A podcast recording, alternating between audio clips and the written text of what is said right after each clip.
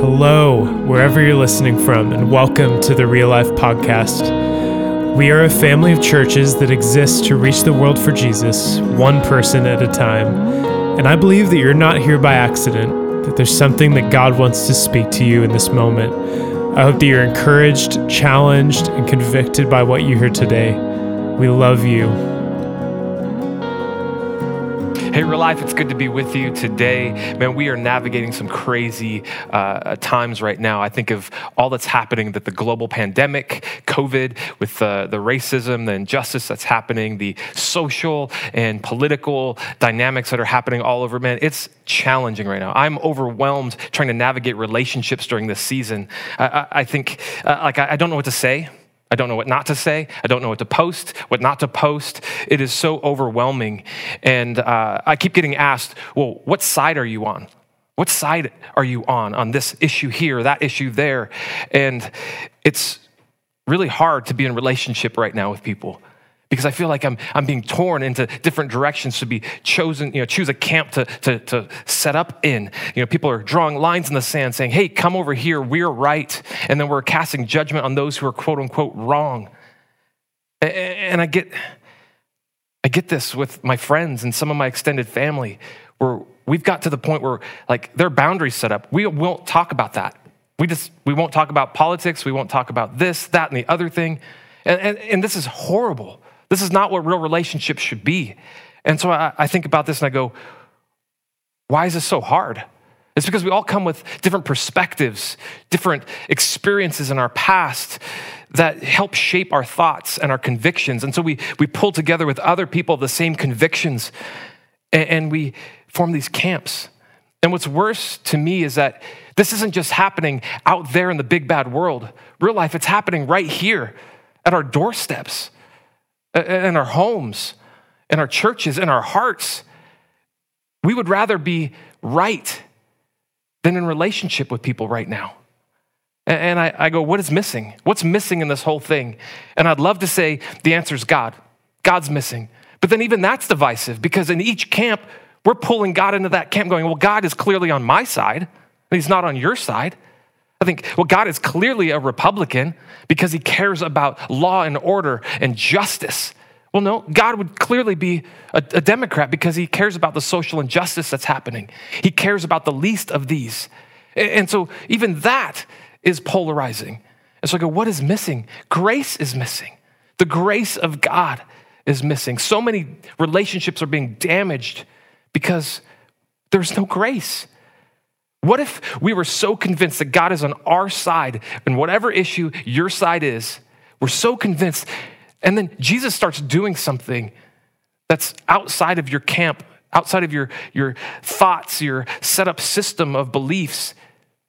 Would you acknowledge that Jesus is moving over there? Or would you be so focused on, well, no, he can't actually go outside because he's with us. He wouldn't go over there. Man, we need grace. I wonder what happens when we lose that sense for the need of grace in our life, the grace of God in our life. Like we get to this point where we have truth, so we don't need grace. Well, I'm right in this, so I don't need grace in this situation. God is on our side, so clearly I don't need grace. They need to extend grace and, and join our side.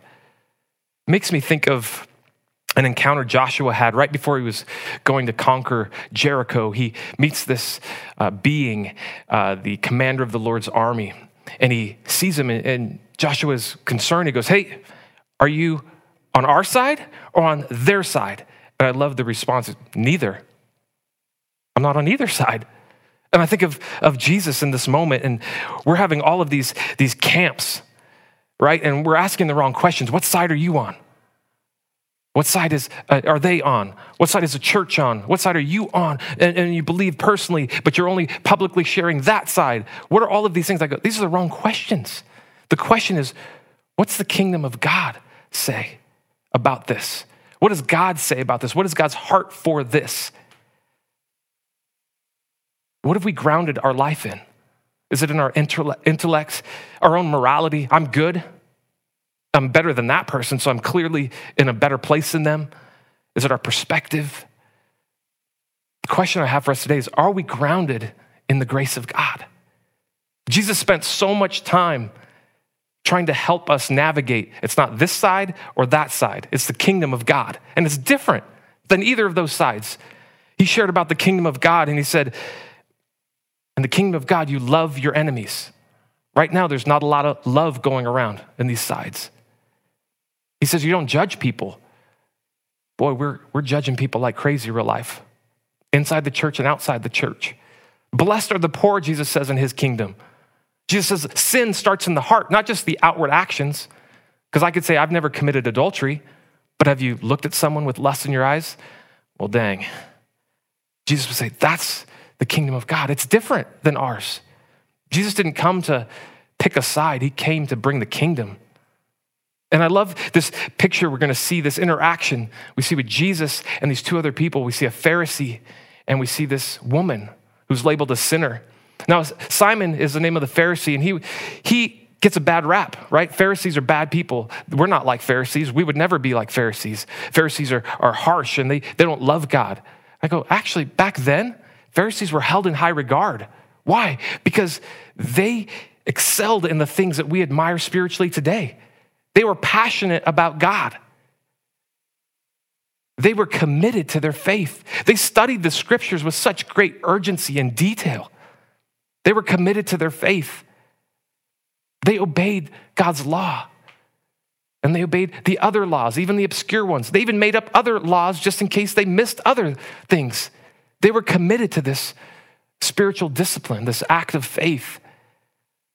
And then we see this, this woman who's labeled a sinner, and we see this interaction when Jesus is in the middle of them. And so I'd love for you to turn with me to Luke 7. We're going to pick up in verse 36. It says, One of the Pharisees asked him, Jesus, to eat with him. And he went into the Pharisee's house and reclined at the table. And this is a pretty common thing. Whenever a rabbi, a teacher would come by, someone with uh, fame would come through a city after synagogue, someone would invite them into their home what was great is that they'd share a meal, they'd bring some of their closest friends, but they did it in a place where the doors could be left open so the people of the town could, could come in and lean in and see the interaction of this teacher and, and speak. And so that's what's happening. And uh, behold, in verse 37, a woman of the city who was a sinner, when she learned that he was reclining at the table of the Pharisee's house, well, she brought an alabaster flask of ointment. And standing behind him at his feet, she began weeping she began to wet his feet with her tears and wiped them with her hair and kissed his feet and anointed them with ointment. Now, this is awkward, right? Can you imagine being at a dinner party and having a, a, a, an honored guest here, and then someone walks in who you view as a, a sinner that's less than you, comes in and starts weeping at their feet washing their feet with their, their hair. This is a weird thing. And, and culturally, it wasn't acceptable for a woman to touch a man like that. It wasn't acceptable for a woman to let her hair down in front of a man that wasn't her husband. So this was all kinds of weird. And I, I just imagine it being like super awkward. Like, really, like, is Jesus gonna say anything about, like, is he gonna say, hey, stop, stop touching my feet? This is weird. It, and then all of a sudden, Simon breaks the silence. And he says to himself, if this man were a prophet, he would have known who and what sort of woman this is who is touching him, for she is a sinner. Jesus says to him, Hey, Simon, I have something to, to say to you. Simon says, Hey, say it, teacher. So all of this awkwardness is broken by Simon saying something that's revealing his heart. And Jesus shares a story. He says, A certain money lender had two debtors. One owned 500 denarii and the other 50. When they could not pay, he canceled both of their debt. Now, which one of them loved him more? Well, Simon said, The one, I suppose, whom he canceled the larger debt. Jesus said, You have judged rightly. And then Jesus turns to the woman and he says to Simon, He says, Do you see this woman? I entered your house. You gave me no water for my feet, but she has wet my feet with her tears and wiped them with her hair. You gave me no kiss, but from the time I, I came in, she has not ceased to kiss my feet. You did not anoint my head with oil, but she has anointed my feet with ointment. Therefore, I tell you, her sins, which are many, they are forgiven, for she loved much. But he who is forgiven little loves little. And then he said to her, Your sins are forgiven. Then those who are at the table, kind of watching all of this happen, says to themselves, well, who, is, who is this? Who is this man who even forgives sins? And then Jesus says to the woman, Your faith has saved you. Now go in peace. Are we grounded in the grace of God? Jesus shares this story in the middle of this awkward interaction. He shares a story about two people who are in debt. And then he asks Simon which one of them would love him more if they were both forgiven, one with a little debt, one with a lot of debt. And Simon you know, clearly answered right, the one who was forgiven much. And Jesus is clearly painting a picture of Simon and this woman. And then he looks at the response of Simon and the woman and starts to compare and contrast. Jesus goes, Simon, when I came here, you didn't even give me water for my feet, which was a basic, like, custom, a way of honoring a guest was to provide water so they could wash their feet because they were wearing sandals on the dusty Roman road. Simon, you didn't even do that. Have the common courtesy to do that. But this woman has washed my feet with her tears and her hair. Simon, you didn't even welcome me with a kiss, a sign of respect and, and appreciation and honor. But she hasn't stopped kissing my feet since I came in.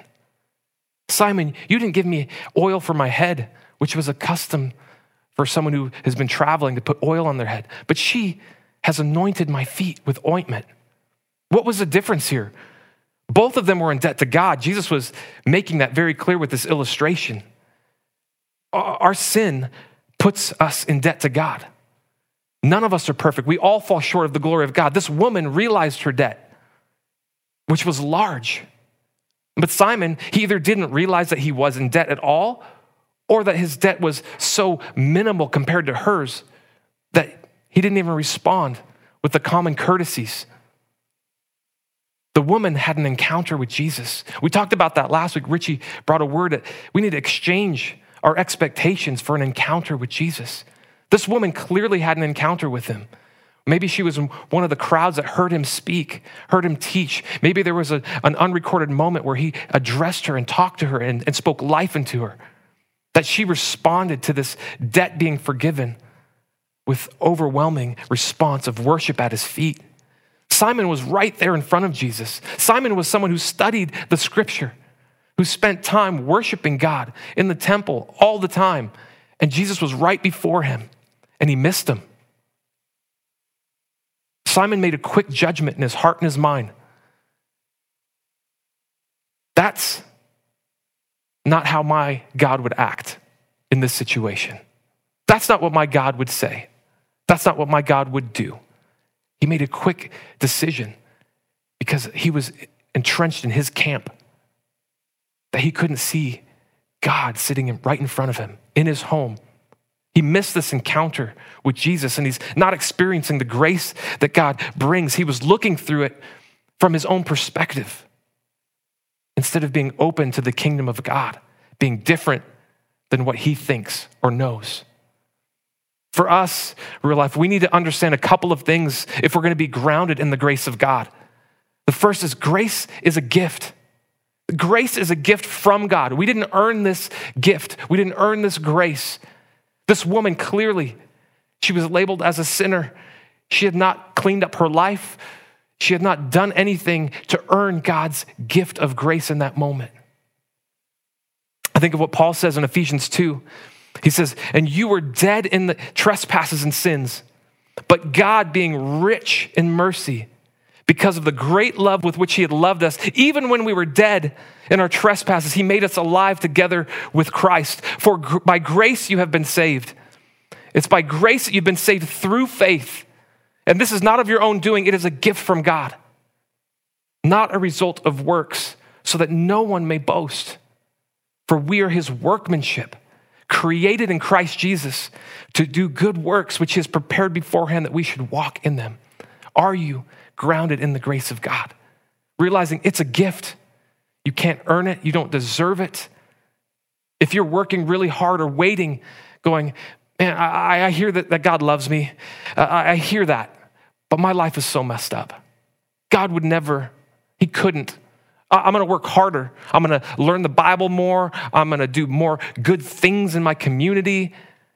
Then maybe, then maybe I'll be okay. Look at this woman in this story. Her life is not better or cleaned up or fixed or whatever you want to do to your life before you can come to God to receive the gift of grace. It's a gift.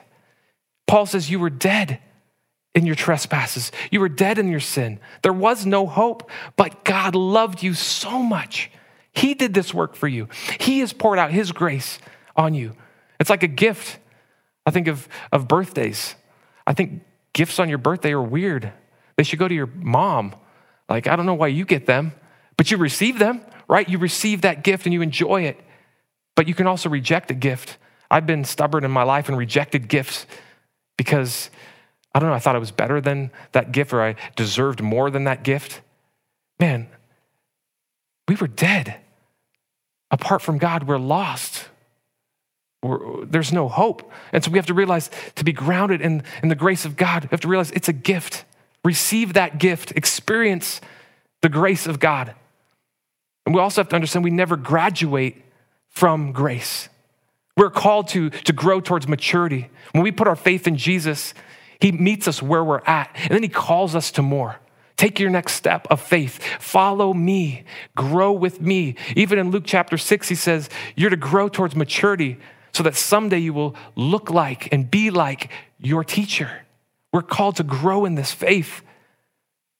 But if we look at grace as just a, a, a, moment, a transactionary moment in our life, and not something that we're to be grounded in, we can walk away from it and become callous to the point of not needing grace anymore. I remember in my life, God rescued me when I was a young boy in the middle of a broken household with, with yelling and screaming. God saw me in my despair he reached down and he poured his grace on me, his love on me. I received that and I was overwhelmed. God, that you would see me, that you would know me, that you would love me. I haven't done anything for you. I, I'm not good enough. And he goes, I see you, son. I love you. Receive this gift. I responded with overwhelming worship. I couldn't understand it, explain it, but I, I was worshiping God. And then at some point in my life, I got this idea in my head that needing grace equated to weakness. And so I worked really, really hard to not need God's grace in my life. I worked really hard to set up rules and all of these boundaries that I wouldn't cross, not because of my love for God, but because I didn't want to have to be in that place again as a broken, hurting boy. I got disconnected from, from, from the grace. I graduated from it, so to speak, in an effort to be mature. All that did was man, set me up for, for failure in my life. Instead of being gracious towards people and wanting others to encounter the grace that I had, I started putting rules and boundaries on them that God never placed on them. God never placed on me. I started judging people based on my personal beliefs and, and laws and rules. I became a Pharisee. I didn't start out that way. I didn't want to. I was so overwhelmed by God's grace but then, in an effort to mature, I saw grace as a weak, weak point in my life. So I worked really hard not to sin outwardly. All of those things so that I didn't need to be crying at Jesus' feet anymore because I was good. Man, we never graduated. Our, our growth in our faith and our maturity in our faith should lead us to more dependence on Jesus, to more dependence on His grace in an ever increasing way. Day by day, we should realize God, your grace is so overwhelming. Thank you. I don't deserve this. Every breath that I breathe in and out is a grace of God in my life, it's a gift from God.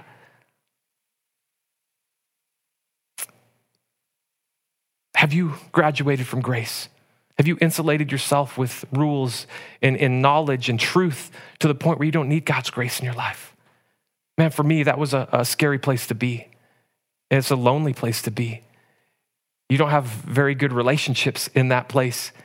You're that person that judges everybody. That's people go, oh, you're, you're that guy that's better than everyone else. You're Simon that isn't excited to see someone come to the faith so we never graduate from grace. It's a gift. So, how do we stay grounded in this grace of God? It's gratitude. Gratitude grounds us in grace. Gratitude is, is the quality of being thankful, readiness to show appreciation for, and to return the kindness that's been given to us. And the grace of God is this free, unmerited, undeserved favor of God, the gift of salvation, that He would make a way for us to be restored to right relationship with God the Father. We need to remember who God is and what He's done in our lives. If we forget, or if we graduate from this, we'll be, become disconnected from God, the grace of God. We'll be disconnected and discouraged. Are you lacking gratitude in your life right now? I would say look for the grace in your life. Go back to that moment when you were encountered Jesus for the first time and you heard the truth and were overwhelmed by the grace that he sees you, he knows you, he loves you. You haven't done anything for him and he still knows you and loves you. Go back to that moment. Find the gratitude that he would, he would do that for you then. Are you lacking grace in your life? Look to Jesus. I think for me, the, the biggest wake up call was I was on an island by myself, holier than thou, thinking I was doing God's work. Really, I was alone, isolated, scared. I needed to look to Jesus because there was no grace in my life. I wasn't receiving it, I wasn't extending it. I looked to Jesus and He changed everything. Let's be a people who are grounded in the grace of God. Jesus calls us to this place of grace, and our response to this grace is gratitude. It leads us to action. I think of this woman.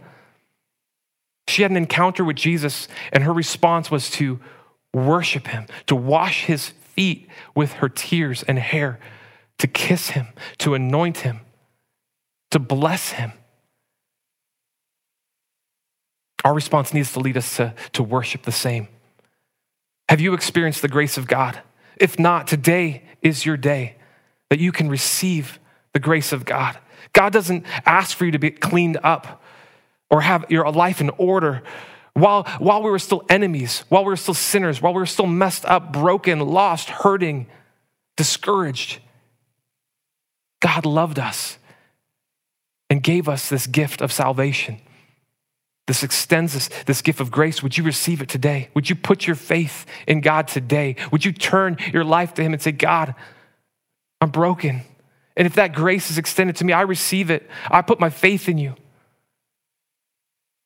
And we want to help you respond. If that's where you're at today, you can text the number on the screen. And we have people who want to walk with you, help you take those next steps so that you can have this moment of grace and grow as, as Jesus is leading you in your faith journey. We want to help you grow and take your next steps of maturity, grounded firmly in the grace of God, so that you can extend this grace to those people around you. Maybe you have experienced the grace of God. You've received salvation, and then you started growing in maturity. And maybe, like I did, you've, you've lost your way. You've disconnected yourself from your past because you're, you're ashamed of the past. You're ashamed that you needed grace in that moment. Well, I want to encourage you look to Jesus, ground yourself in the grace of God. In, in, in that moment of being grounded in the grace of God, your life happens, your life unfolds, relationships are now being built as you receive grace and you're extending grace to those people in your life. Relationships are being built instead of being torn down. We started off, I started off worshiping Jesus at his feet, thanking him for the forgiveness. And then I got upset that there were messy people in my church messing up my encounter with Jesus. God, forgive us. God, change our hearts. Help us to be grounded in your grace. Return us back to you. Help us to experience your grace even right now. There's no shame. Turn to Jesus. Receive the grace that he has for you right now, today. I think of this world, the social injustice, the Black Life Matters, All Life Matters, the COVID 19, the masks or the not masks. We need God's grace so much in those conversations. God is for unity. He's not to create division, He wants to create unity. And we need more grace. We need to be grounded in the grace of God. Are you lacking gratitude in your life? Look at the grace that you've received. Are you lacking grace in your life? Look to Jesus. He's the author and perfecter of your faith. A life that is grounded in the grace of God is a life that's full of worship in response to who God is and what He's done. A life that is grounded in the grace of God helps us navigate the concerns of today. It helps us to build relationships instead of tearing them down. I want to invite you, experience God's grace today. Experience it. I want to pray and we're going to respond. We're going to respond with worship. Why?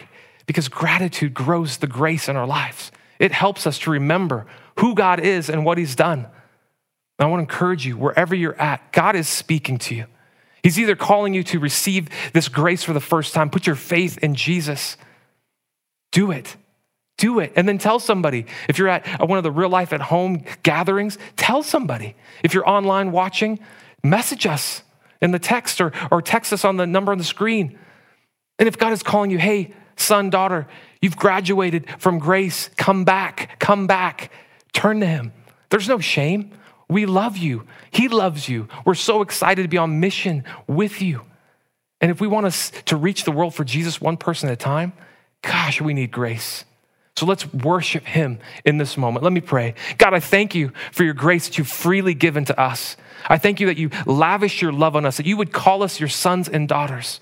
Help us to never graduate from that moment of grace or graduate from that place of being your son or daughter, but help us to cling to it, to be grounded in the grace of, of you. God, may we be so overwhelmed and saturated with it that it overflows into the relationships that we have so that people would see what you have done and who you are and that they would turn to you as well. God, I thank you for your grace. I thank you for your mercy. I thank you for, for not just the words, but the, the real life examples of you being gracious to people like me, sinners who are far from you. God, we love you. We thank you. In Jesus' name. Amen. Real life, I want to invite you to worship in response to the grace of God in your life. Wherever you're at, create space, lean in, worship Him wholeheartedly, for He is good. We are so glad you're with us today in this digital space. Wherever you're at, our team is praying for you. We love you and we can't wait to hear from you. We're ready to walk with you and help you navigate whatever might be going on in your life. For more info, please visit the description on how to get in touch with us. We love you.